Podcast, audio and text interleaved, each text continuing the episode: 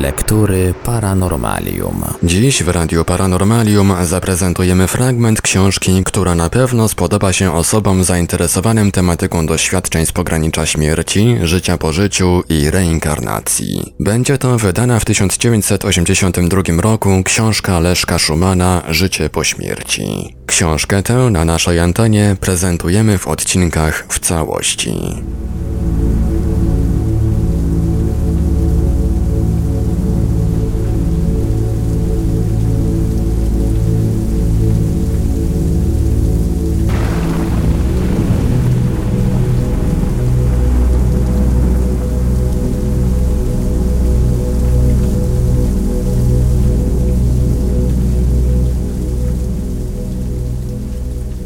Wiadomości medialne z dworu faraonów. W jakich wypadkach można uważać wiadomości otrzymywane drogą medialną za bezsprzecznie prawdziwe, za nieulegające wątpliwości? Wymagania parapsychologii w tym względzie są wysokie. Żąda się obiektywnych dowodów, które przekonałyby nie tylko uczestników seansów, lecz także osoby postronne, nastawione krytycznie.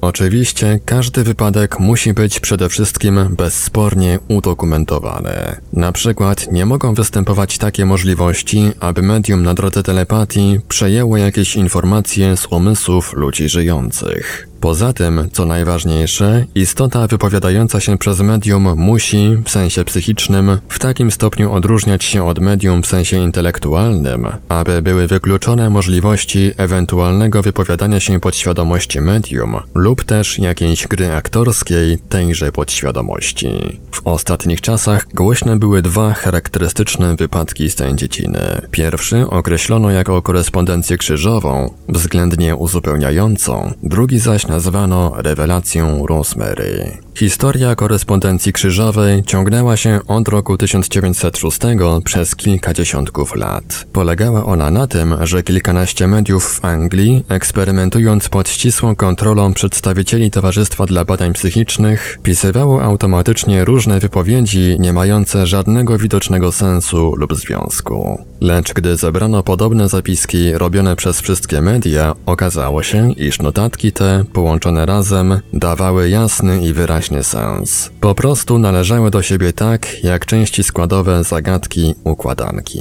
Wszystkie notatki uzupełniały się nawzajem. Relacje z tamtego świata podane zostały w postaci układanki, którą należało złożyć, aby otrzymać sens. Nie dało się to wytłumaczyć żadną telepatią, a wskazywało na istotę inteligentną, która z zaświatów zabawiała się w ten sposób. Owe istoty z zaświatów chętnie odkryły przyłbice, przedstawiając się jako F. Myers, znany parapsycholog XIX wieku, profesor Sindwick oraz inni zmarli członkowie Angielskiego Towarzystwa dla Badań Psychicznych. Owe duchy należały do osób, które za życia na Ziemi intensywnie zajmowały się badaniami zagadnień tamtego świata. Skomplikowane teksty, dyktowane urywkami poszczególnym mediom, dotyczyły szczegółów z historii starożytnej, znanych tylko wybitnym specjalistom z tej dziedziny.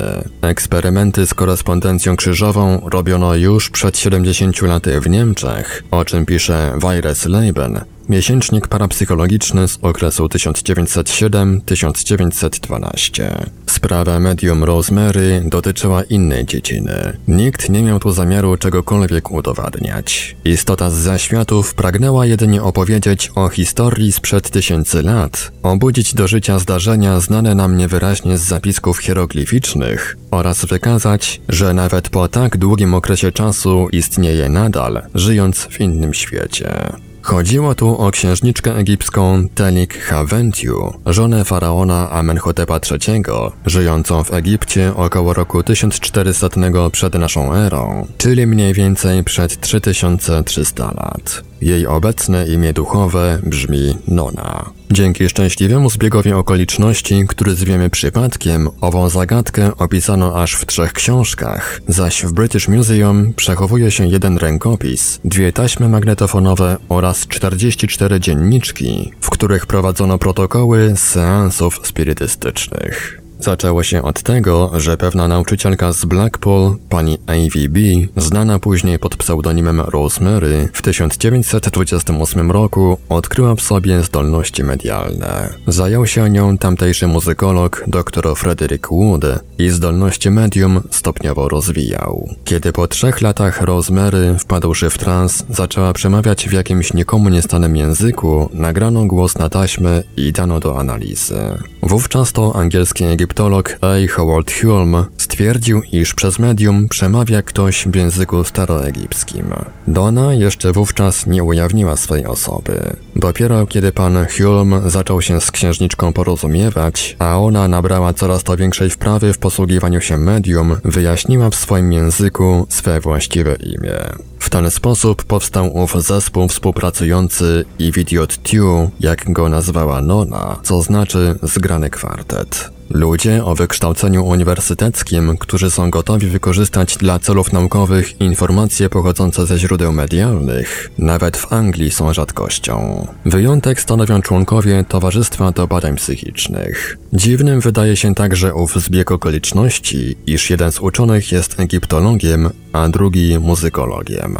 Jest to niezmiernie ważne z uwagi na to, że pisownia języka staroegipskiego nie znała samogłosek. Potrzebny był więc ktoś obdarzony wybitnym słuchem, aby potrafił notować fonetyczne odchylenia wypowiadanych słów. Podczas seansów Rosemary była w półtransie i jej świadomość nigdy nie była całkowicie wyłączona. Kiedy się mówi, to wpierw trzeba o tym pomyśleć, oświadczyło medium. Lecz gdy Nona mówi przeze mnie, ja nie myślę. Moje wargi poruszają się. Wypowiadam słowa, lecz jak to się odbywa, tego nie wiem. Czasem mam wrażenie, że mówię przez sen. Gdy moje ciało poddam całkowitemu odprężeniu, słyszę szybko wypowiadane zdania, lecz na wszystko, co wypowiadam, ani nie jestem przygotowana, ani później nie pamiętam tego, co powiedziałam. Mówiła Rosemary. Jeszcze jeden ciekawy szczegół występuje w tym wypadku w odróżnieniu od innych, gdy media będące w transie przemawiają różnymi językami, nie rozumiejąc tego ani słowa. Nona mówiła logicznie językiem wygasłym przed wieloma wiekami, a przy tym potrafiła udzielać wyjaśnień w języku angielskim, posługując się kwalifikacjami medium. W ciągu 30 lat tak długo trwały doświadczenia zanotowano około 5000 staroegipskich wyrazów wraz z tłumaczeniem. Każdy wyraz zbadano dokładnie według oficjalnych słowników hieroglificznych, sprawdzając konstrukcję zdania. Nie było to zadanie łatwe, jako że, jak już wspomnieliśmy, wyrazy składały się tylko ze spółgłosek. Samogłosek było brak. Za każdym razem więc trzeba było martwy szkielet wyrazu powoływać do życia. Nieraz wyrazy wypowiadane przez Nonę brzmiały inaczej niż przypuszczano. Nieraz, gdy duch wpadał w werwę i mówił bardzo szybko, egiptolog nie wszystko zdążył dokładnie zapisać. Mimo wszystko można było podziwiać bezbłędną konstrukcję zdania Nony. Relacje medium nie tylko interesowały egiptologów. Były one także nieprzebraną skarbnicą wiedzy i informacji dla historyków. Sprawozdania księżniczki rzuciły nowe światło na ciekawą epokę XVIII dynastii, kiedy to pod wspaniałymi i pozornie wszechmocnymi rządami faraona Amenhotepa kasta kapłanów Amona prowadziła intrygi przeciw nowo powstającej religii monoteistycznej. Echnaton, syn Amenhotepa, wprowadził później kult Aten, mylnie zwanego Bogiem Słońca. Tymczasem tarcza słońca była tylko symbolem bóstwa, do którego należało się zwracać bezpośrednio. Zarodki tego kultu musiały już występować za życia Amenhotepa i przypuszczalnie zaszczepiono go młodemu następcy tronu. Okoliczności, w których zmarła księżniczka Nona oraz inne szczegóły jej wypowiedzi wskazują na to, że musiała być zamieszana w te spory. Mówiła ona m.in., że jej przeciwnicy z kasty kapłańskiej Amona zainscenizowali wypadek na rzece Nil, podczas którego postradała życie. Później, gdy po śmierci Echnatona nastąpiła restauracja dawnych kultów, pod Tutanchamonem, a dokładnie Tutankamunem, kapłani zniszczyli wszelkie ślady po kulcie Aten i postarali się, aby znienawidzone imię księżniczki usunięto z wszelkich zapisów, dokumentów, rzeźb i temu podobnych przekazów. Sposób ten bywał w Egipcie często praktykowany,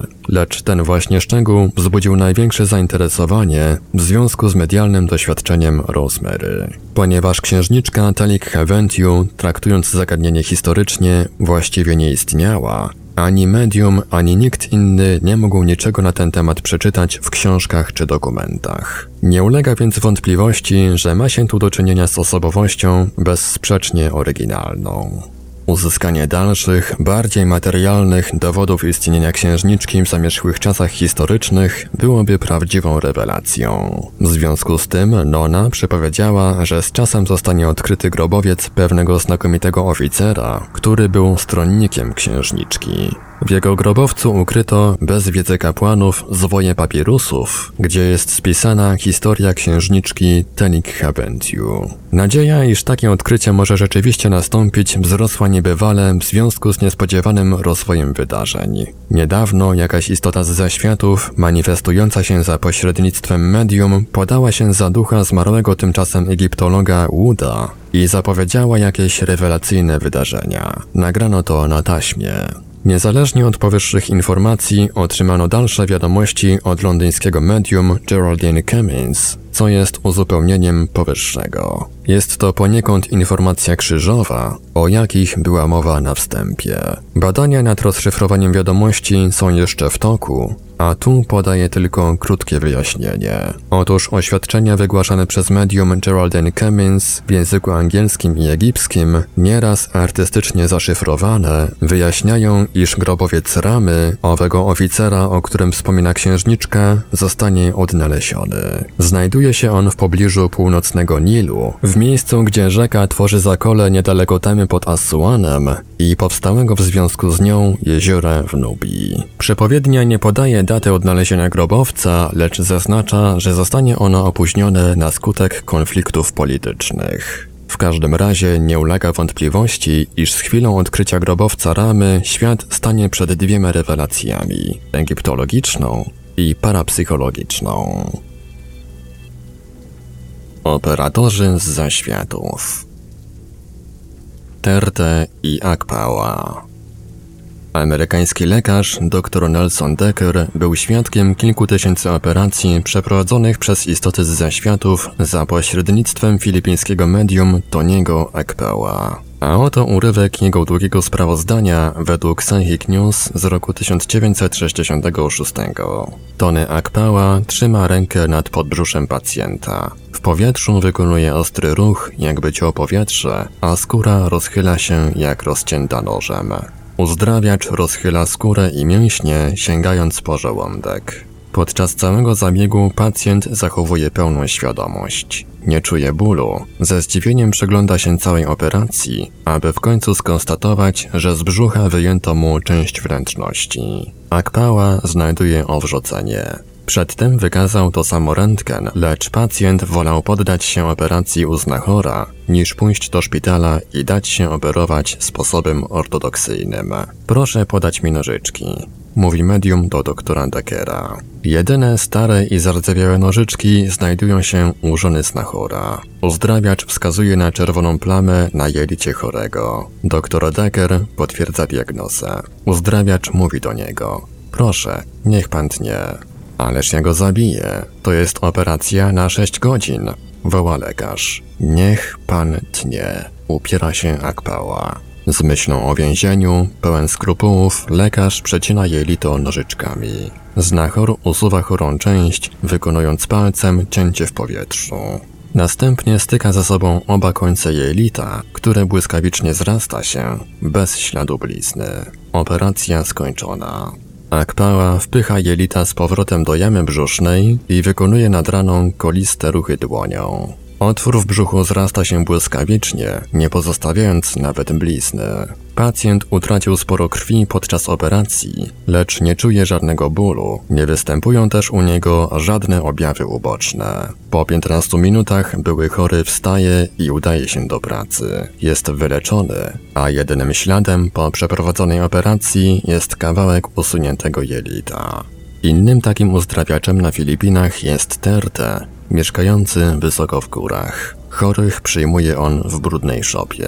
Setki osób oczekują przed tą obskurną budą na swą kolej. Wielu chorych przyniesiono tutaj na noszach. Tertę ordynowanie rozpoczyna w transie. Do pomocy ma czterech innych uzdrawiaczy i około 20 pomocników. Na środku szopy stoi stary, kulawy stół. Operacje następują z fantastyczną szybkością, jedna po drugiej. Jak zaobserwował dr Decker, od momentu kiedy pacjenta położono na stole do chwili kiedy zszedł on już zoperowany po drugiej stronie stołu, mijało około 15 sekund. I tak godzinami operacje następowały jedna za drugą. Jeszcze rankiem następnego dnia operowano chorych, Później była przerwa aż do wieczora. Gdy przypadek był ciężki, operacja trwała nieraz do 8 minut. Dr Decker przyglądał się operacjom Terta przez miesiąc i naliczył ich około tysiąca. Szerzej wspomina on o pewnej Kanadyjce chorej na raka. Lekarze dawali jej jeszcze tylko 6 tygodni życia.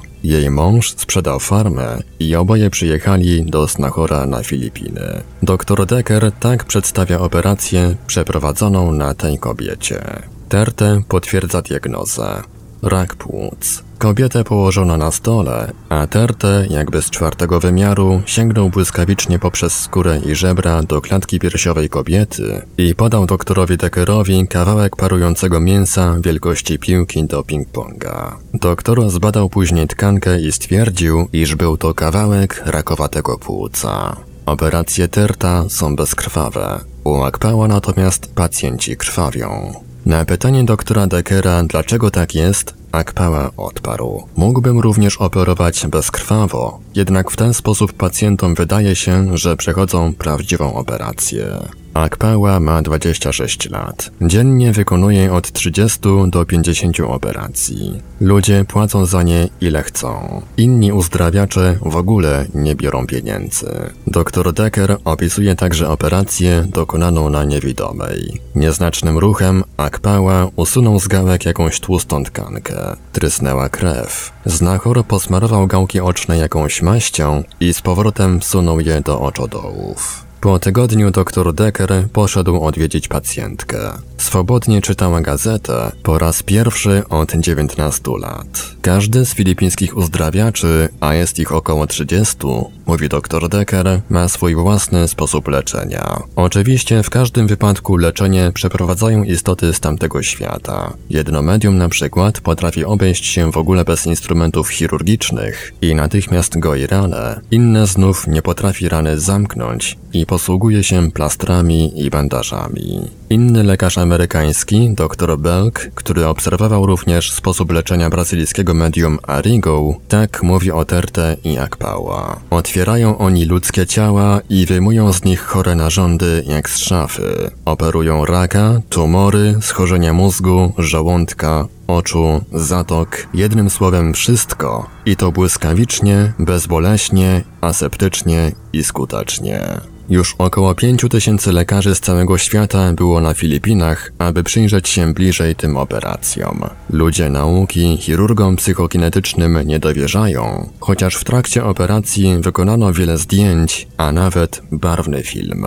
Nie wszyscy operatorzy filipińscy mają takie same metody leczenia. Jedni są lepsi, inni nieco słabsi, lecz nie podlega dyskusji, że leczą. Pan Alfred Stelter, doktor medycyny z RFN, przyglądał się kilkudziesięciu operacjom Filipińczyka i stwierdził, że Akpała po pierwsze wyczuwa miejsce i źródło choroby bez naszych pomocy diagnostycznych, jak rentgen, analizy, wywiad i tym podobne. Po drugie, otwiera ludzkie ciało w sposób dla naszej nauki niewytłumaczalny. Po trzecie, nie patrząc, dokładnie lokalizuje chore miejsca, usuwa chorą tkankę, nie naruszając przy tym tkanki zdrowej.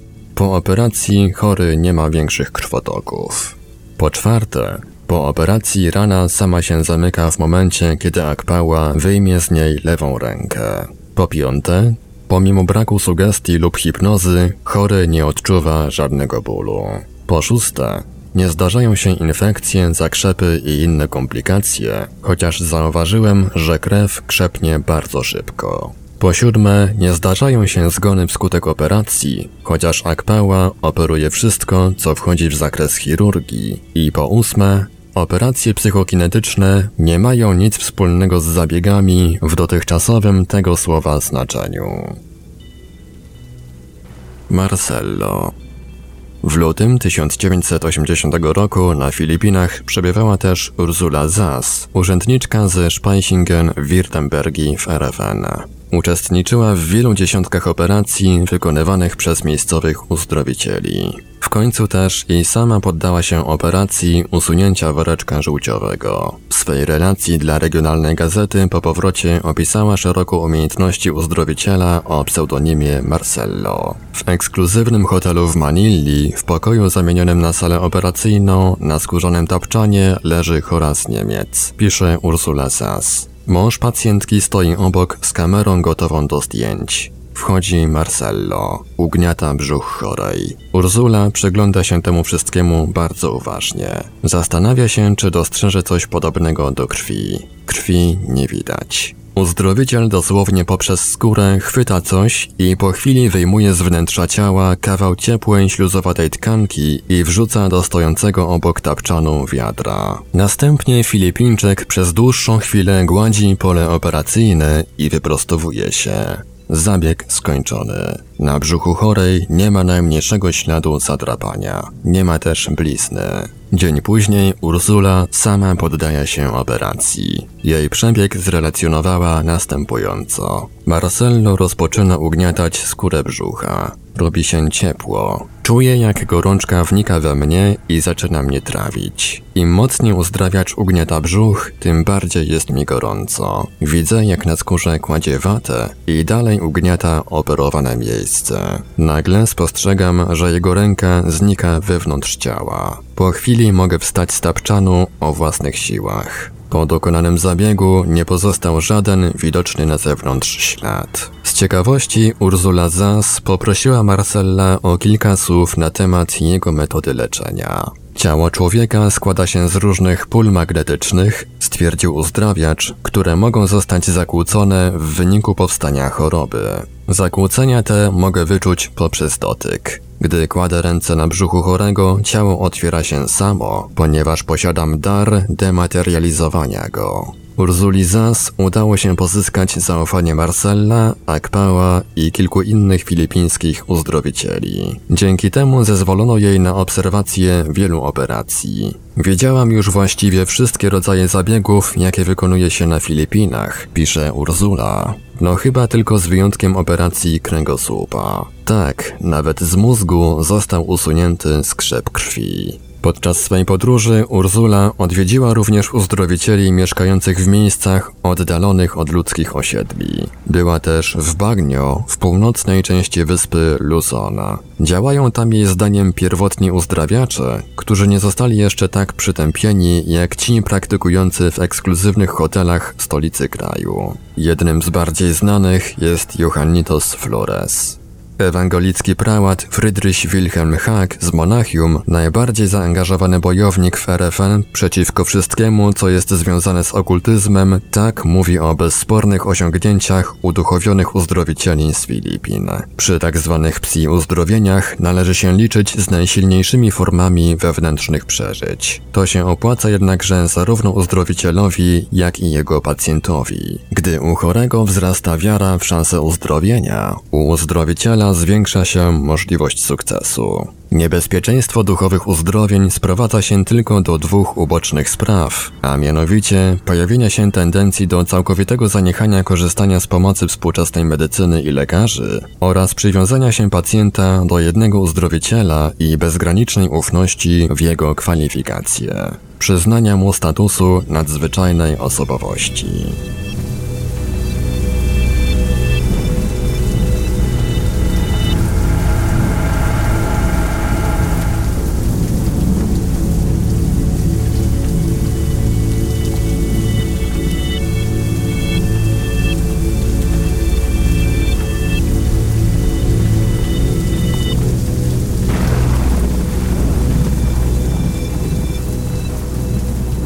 Radiu Paranormalium zaprezentowaliśmy fragment wydanej w 1982 roku książki Leszka Szumana Życie po śmierci. Dalszy ciąg w kolejnym odcinku Lektur Paranormalium. Archiwalne odcinki Lektur Paranormalium znajdziesz do pobrania w archiwum naszego radia na stronie www.paranormalium.pl.